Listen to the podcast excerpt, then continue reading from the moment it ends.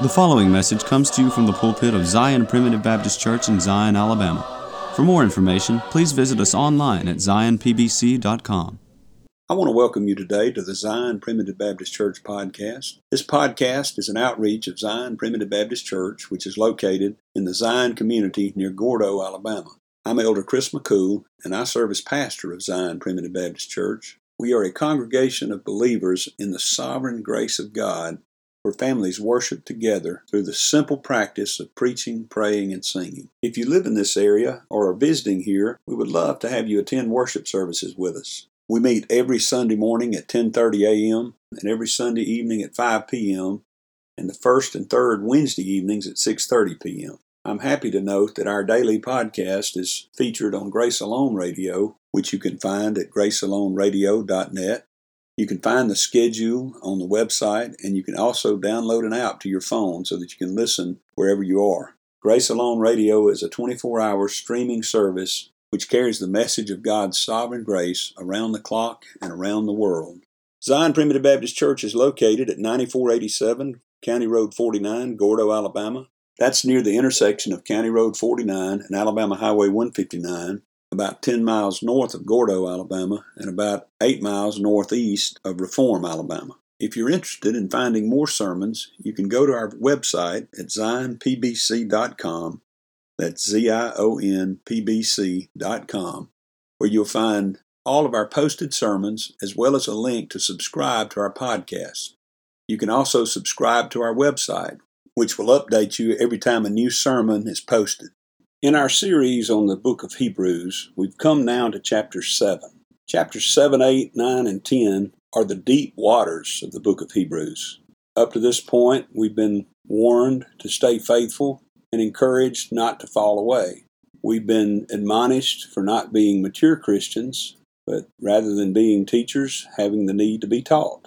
And now, the writer, who I believe is the Apostle Paul, gets into the meat of the message showing us all the ways that the new covenant is a better covenant and that Christ is better than anything they had under the law. And he begins with an obscure Old Testament figure who turns out to be a very important figure. I'm talking, of course, about Melchizedek. In chapter 7, we read about Melchizedek, who was both king and priest, and we find that his priesthood was greater than that of the Levites. The Levitical priesthood was inferior to the Melchizedekian priesthood.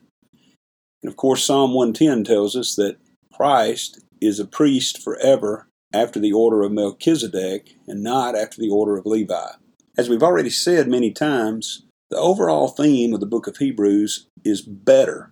Christ is a better sacrifice. The new covenant is a better covenant. Everything under grace is better than anything they had under the law. In chapter 7, we read about the better priesthood of Christ. In chapter 8, we'll read about the better covenant upon which it's based. In chapter 9, we'll read about a better sanctuary that it represents. And in chapter 10, we'll read about the better sacrifice of the Lord Jesus Christ. Join us as we continue looking into this book of Hebrews. These may be deep waters, but I believe we'll learn some precious things about Christ if we'll stick with it. But first, we have a song selection that I hope you enjoy. After the song, please stay tuned for another message of God's sovereign grace from the Zion Primitive Baptist Church pulpit.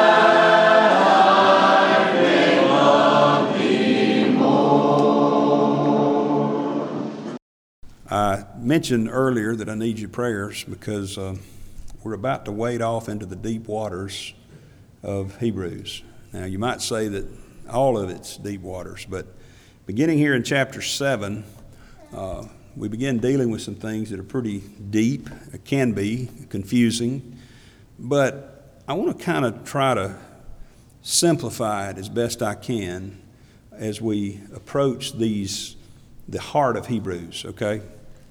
Um, I said beginning in this study some months ago that the, the overall theme of Hebrews is better. Better. What we have under the economy of grace in the New Testament is better than what they had under the law service of the Old Testament. Now, that doesn't mean that salvation is, has been accomplished in a different way. Eternal salvation has always been completely by the sacrifice of Christ, okay? Uh, he didn't try it one way in the Old Testament and it didn't work out, so he started something new when Christ came. It was always about Christ. They just missed that. The, the, the Pharisees and the Jews in the day that Christ came, they missed that. But what the writer of Hebrews is doing is writing to many of those Jewish Christians, those who had been Jews, who had converted to Christianity, and who were being tempted in many ways to go back to the old way because of the persecutions and various things that happened. And we saw several warnings leading up to this point. But beginning here, and, and also if you remember one of the if you remember one of the warnings was that, hey, I want to tell you some things that are pretty deep, but I can't because you're too immature as Christians. You remember he said, you know, in the time you ought to be teachers, you're having to relearn all these fundamentals. So that's a good warning to us. We, not, we don't need to be uh, shallow Christians. We don't need to be babes in Christ for our entire lives. But he, he talked about that, and then he reminded them and all of us in chapter 6 of, of the great hope that we have that is an anchor of the soul. And then beginning in chapter 7, and it's actually chapter 7, 8, and 9 in particular, he gets to the heart of the message. And I just want to sum it up, try to simplify it. And this, understand it may be a little oversimplified, but I think generally you'll get the, get the gist of this if you'll remember this that chapter 7 is about a better high priest or high priesthood. Chapter 8 is about a better covenant. Uh, chapter 9 is about a better sanctuary and chapter 10 is about a better sacrifice. And we're going to see that as we kind of go through this. But this evening, I want us to talk about chapter 7 and this elusive character named Melchizedek. And the theme of chapter 7 is a better priesthood. That is, Christ's priesthood is better than the priesthood under the law. There's really three points from this chapter that we need to take away. The first one's found here in verse 7 a better priesthood. If you look over in verse 19, we read about a better hope. And then if you look on down in verse 22, you read about a better testament. And that's really the main three points from this chapter. There's a better priesthood, the Melchizedekian priesthood, there's a, which, which points us to a better hope, which is the result of a better testament, a better covenant. See, we're going to look at that. It's a real simple, although it takes a little while to get there. Now, Melchizedek is an extremely important figure in the typology of Christ. He has some really obscure origins. You might call him the mystery man of the Bible. And in fact, we don't know very much about Melchizedek and wouldn't have had very much consideration of him if all we knew about him was what we read in Genesis chapter 14. You can go back sometimes and read it. Well, let's just do that. Turn back with me to Genesis chapter 14, and we'll read about the first account of Melchizedek. Now, you may recall, for those of you that are Bible readers, you'll know that Genesis chapter 14 tells the story of when the battle of the kings occurred over there, and they took Lot captive uh, from Sodom, and Abraham had to saddle up all of his uh, servants and go rescue Lot. And he won that battle of the, of, over there, and he came back through, and on his way back, after he came from that victory of delivering Lot and, and those folks from Sodom, we're told that in verse 17, the king of Sodom went out to meet him after his return from the slaughter of Chedorlaomer and of the kings that were with him at the valley of Shaveh, which is the king's dale. And now, verse 18, and Melchizedek king of Salem, brought forth bread and wine, and he was the priest of the Most High God. And he blessed him and said, Blessed be Abram of the Most High God, possessor of heaven and earth, and blessed be the Most High God, which hath delivered thine enemies into thy hand. And he gave them, he gave him tithes of all. That is, Abraham gave Melchizedek tithes of all he had. That is, a tenth of all that he had. Now, that's the first time we read about Melchizedek. We're going to see that the next time we hear the name Melchizedek is in Psalm chapter 110 and verse 4. And, and we'll come to that in a few minutes. And then the next time, the last time we read about him, is here in Hebrews chapter 7. Now, before we go any further, let me just say this. There's been a lot of speculation, and I've heard a lot of preaching about who Melchizedek actually was. Because Melchizedek is actually a title, it's not a, a proper name, it's a title of this king of Salem. Well, here's the answer I don't know who he was. but here's the bottom line we don't need to know exactly who he was, or else God would have told us. God would have told us who he was. If, if we needed to know, God would have let us know. We don't need to know exactly who he is. But notice in verse 3 of chapter 7, and this is sort of out of order, but I want to jump in there because you could get really confused. I've heard people say that Melchizedek was actually Christ in the Old Testament. I've heard them say that he was Shem, the son of Noah, who lived to be a, great age. He was uh, alive when Abram was alive. But notice what it says in verse 3, down towards the end of verse 3 of chapter 7 of Hebrews. It says, in describing him, he said, He was made like unto the Son of God. Now that's a curious statement, isn't it? He was made like unto the Son of God. And so some people that I know, some preachers I know, have said, Oh, see there, he was a that was a manifestation of Christ. But but understand he was not the Son of God. He was made like unto the Son of God. And, and don't get this reversed either, and that's really important. The Son of God was not made like unto him. He was a type of the Son of God. He was made like unto the Son of God. And it did not say he was the Son of God. And so understand that this chapter that we're in is not about Melchizedek. It is about Jesus Christ, and don't make it about anybody else. In fact, the whole scripture is about Jesus Christ. Jesus said in one place, John 5 39, I believe it is, search the scriptures for them you think you have eternal life, but they are they that testify of me. And, and the point is this how was Melchizedek made like unto the Son of God? Well, he was made this way by type and shadow. That is, by the amount of information that God has given us in the Scripture, not literally like the Son of God. He, he literally, you know, he says he was without father, without mother, without descent, having neither beginning of days nor end of life. He was not some immortal man. But what he's saying here is, is based upon the amount of information that God gave us in the scriptures, he was made like unto the Son of God. We can see him as a type of Christ, not literally, or otherwise he would be Christ. My point is this we can get all hung up on this and get all confused about it. But the bottom line is, is that Melchizedek is simply pointing us to the high priesthood of Christ and telling us that Christ's high priesthood is greater and better than the Levitical priesthood. And that's really the simple answer to what it's about. But let's jump in here now and see some more details about this. So begin reading in verse 1 of chapter 7. And if you remember in chapter 6, the end of chapter 6, verse 20, he says, Whither the forerunner for us is entered, even Jesus, made an high priest forever after the order of Melchizedek. And he jumps on in now in chapter 7 and verse 1 and says, For this Melchizedek, king of Salem, priest of the Most High God, who met Abraham returning from the slaughter of the kings and blessed him, to whom also Abraham gave a tenth part of all, first being by interpretation king of righteousness, and after that also king of Salem, which is king of peace, without father, without mother, without descent, having neither beginning of days nor end of life, but made like unto the Son of God, abideth a priest continually. Now consider how great this man was, unto whom even the patriarch Abraham gave the tenth of the spoils.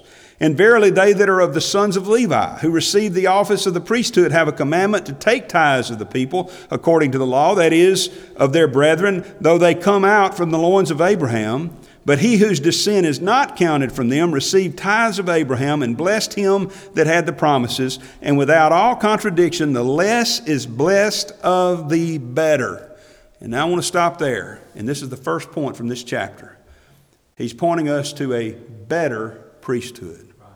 A better priesthood. Notice he said, the less is blessed of the better. And he's speaking of Abraham being blessed by one who was greater than Abraham, who in this case was Melchizedek.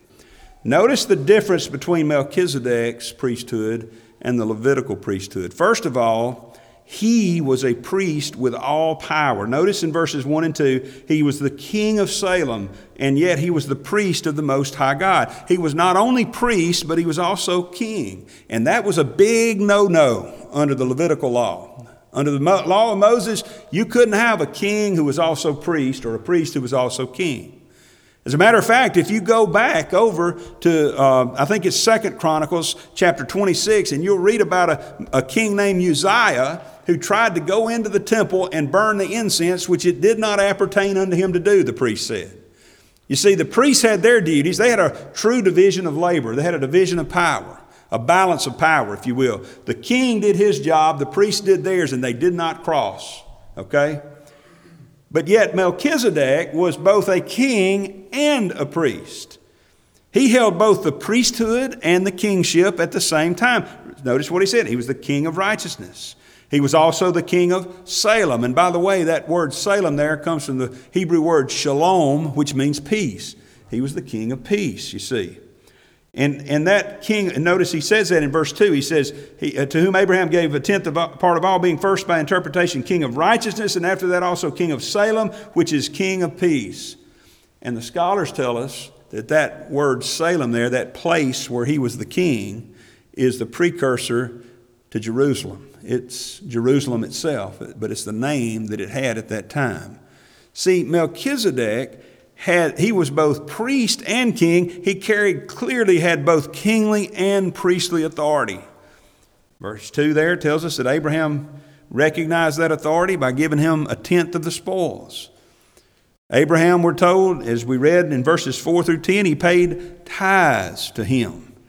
And Abraham was the greatest patriarch of the Jewish faith, and yet he paid a tenth of, the of his spoils to Melchizedek. And here's the point he makes here down in uh, down in verse 9, he said, uh, he said, As I may so say, Levi, who receiveth tithes, paid tithes in Abraham, for he was yet in the loins of his father when Melchizedek met him. So here's a man who was great enough that those to whom all the Jews paid tithes, that entity paid tithes to Melchizedek. In other words, it would be like if when we pay our taxes, uh, the IRS collects our taxes whatever percentage that is, and then they take their, what we give them and they pay a percentage to some greater entity, which they may do that. I don't know. They may do it anyway. I don't know all the details of that, but, but there'd probably be an outrage here or some outcry if they did that. But we look at the IRS as the ultimate authority in collecting taxes, okay? But, but in this case, there would be something greater than them. They looked at the Levites as the ultimate authority, the ultimate priests to whom they would pay the tithes under the Mosaic law, but yet here was one greater than those priests that Abraham paid tithes to. And going back to verse 6, notice this Abraham was blessed by him. But he whose descent is not counted from them received tithes of Abraham. That is, those who he, Melchizedek was not of the line of Levi, and he blessed him that had the promises, and without all contradiction, the less is blessed of the better. The point he's making there is this it's not the lesser entity, the one who's lesser in authority or prestige, who blesses the greater. You know, if I got a if I got an appointment with the governor of the state of Alabama, and I walked in there into her office and I said, I just want you to thank me for coming to see you today. Uh, they'd probably run me out. You know, it certainly wouldn't be a good start to the meeting. You know, I just think you ought to, you, you ought to be thankful that I was willing to come down here to this appointment. See, she's greater than me. I'm thanking her. I'm, I'm very grateful to her for taking time out of her schedule, and she's blessing me with giving me an appointment, you see. And the same thing happened here. Melchizedek blessed Abraham. It wasn't the other way around, and because the reason he did that is because he was greater than Abraham. Abraham was blessed by him. And you know, there's something else that makes us understand that Melchizedek was greater, and I've already mentioned it. That if there's nothing else we understand about, about Melchizedek, if we, we puzzle over who he was and what was going on back there, we know because Scripture says that there was something great about him. You don't have to turn there, but you can turn and read it sometime in Psalm 110 and verse 4. In Psalm 110 and verse 4, David writes, The Lord hath sworn and will not repent. Thou art a priest forever after the order of Melchizedek. Now, think about that. If you could talk about what Melchizedek did and who he was and how important he was, but we could have an opinion about it, and we might differ on that opinion, but when Scripture points it out, we cannot ignore it. We have to think about it. So something's up with Melchizedek. And, and notice in verse 11 what's, what we read here in chapter 7 of Hebrews. He said, If therefore perfection were by the Levitical priesthood, for under it the people received the law, what further need was there that another priest should rise after the order of Melchizedek and not be called after the order of Aaron? Now, here's the point I believe he's making here is that there needed to, there had to be a change in the priesthood in, in, in order for uh, Christ to do the work that he was to do. Christ could not be of the Levitical order. We'll come to that in a minute and, and flesh that out a little bit more. But the scripture's clear that Melchizedek's priesthood was greater and that because of that, there was a need for change. He said, if the Levitical priesthood had been perfect, there'd be no need for God to have inspired David to write that he's a high priest forever after the order of Melchizedek. We could have just gone under the Levitical priesthood. But he said there had to be a change, you see. So, this priest with all power, this priest with the power of the kingship and the priesthood, was something different than what the Jews were used to. But notice also something else about this Melchizedekian priesthood, or this man Melchizedek. He was a priest for all people. He was a priest for all people. Now, understand what I'm trying to say here. Not talking about every single descendant of Adam without exception, but I'm talking about all kinds of people, all nationalities, all, we might say, all kindreds and nations and tongues and people. That sound familiar? See, Melchizedek wasn't a priest just for Israel. Levi was a priest just for Israel. The Levitical priest, the, the Aaronic priesthood was strictly for the nation of Israel. And the Levitical priesthood also was limited in lineage, it was limited to Levi's family only.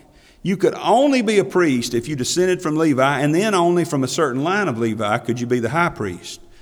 You know, genealogy was essential for the Jews. You remember Paul warns Timothy over in 1 Timothy chapter 1 about not getting lost in these endless genealogies and fables and that sort of thing? Verse 3 says this He was without father, without mother, without descent. That word descent literally means pedigree. Uh, and he goes on to talk about some other things about him here. But notice that he was without pedigree. There is no recorded ancestry for Melchizedek. You know, that's one reason I think it's important that God didn't tell us who he was. He didn't need, we didn't need to know. If we knew who he was, we could say, oh, yeah, there's a pedigree there. No, this Melchizedek was one who didn't have a pedigree in the scriptures, it was not recorded. And he definitely wasn't a descendant of Abraham. He wasn't some of Abraham's children. He might have been an ancestor of Abraham, and he certainly was related to him because uh, through Noah, and, and, but, but he did not have a pedigree. And notice that the Levitical priesthood was also limited in scope in who it pertained to. As I said already, the Levitical priesthood was for the Jews only. You know, if you came up in the time before Christ came, you really couldn't benefit from the public worship of God if you weren't a Jew. If you were a Gentile, And there's ways you could convert to Judaism. There, there were ways, but generally speaking, if you were out there in the world, you just, you know, the Jews got, had this idea that you were lost. You just didn't have any hope. The only way you could go to heaven was by being a Jew or converting to Judaism, okay? We read about some people over there that had never heard of the oracles of the Old Testament. They didn't have access to the, to the law and to the scrolls of the law. And people like Rahab the harlot. And she already had faith.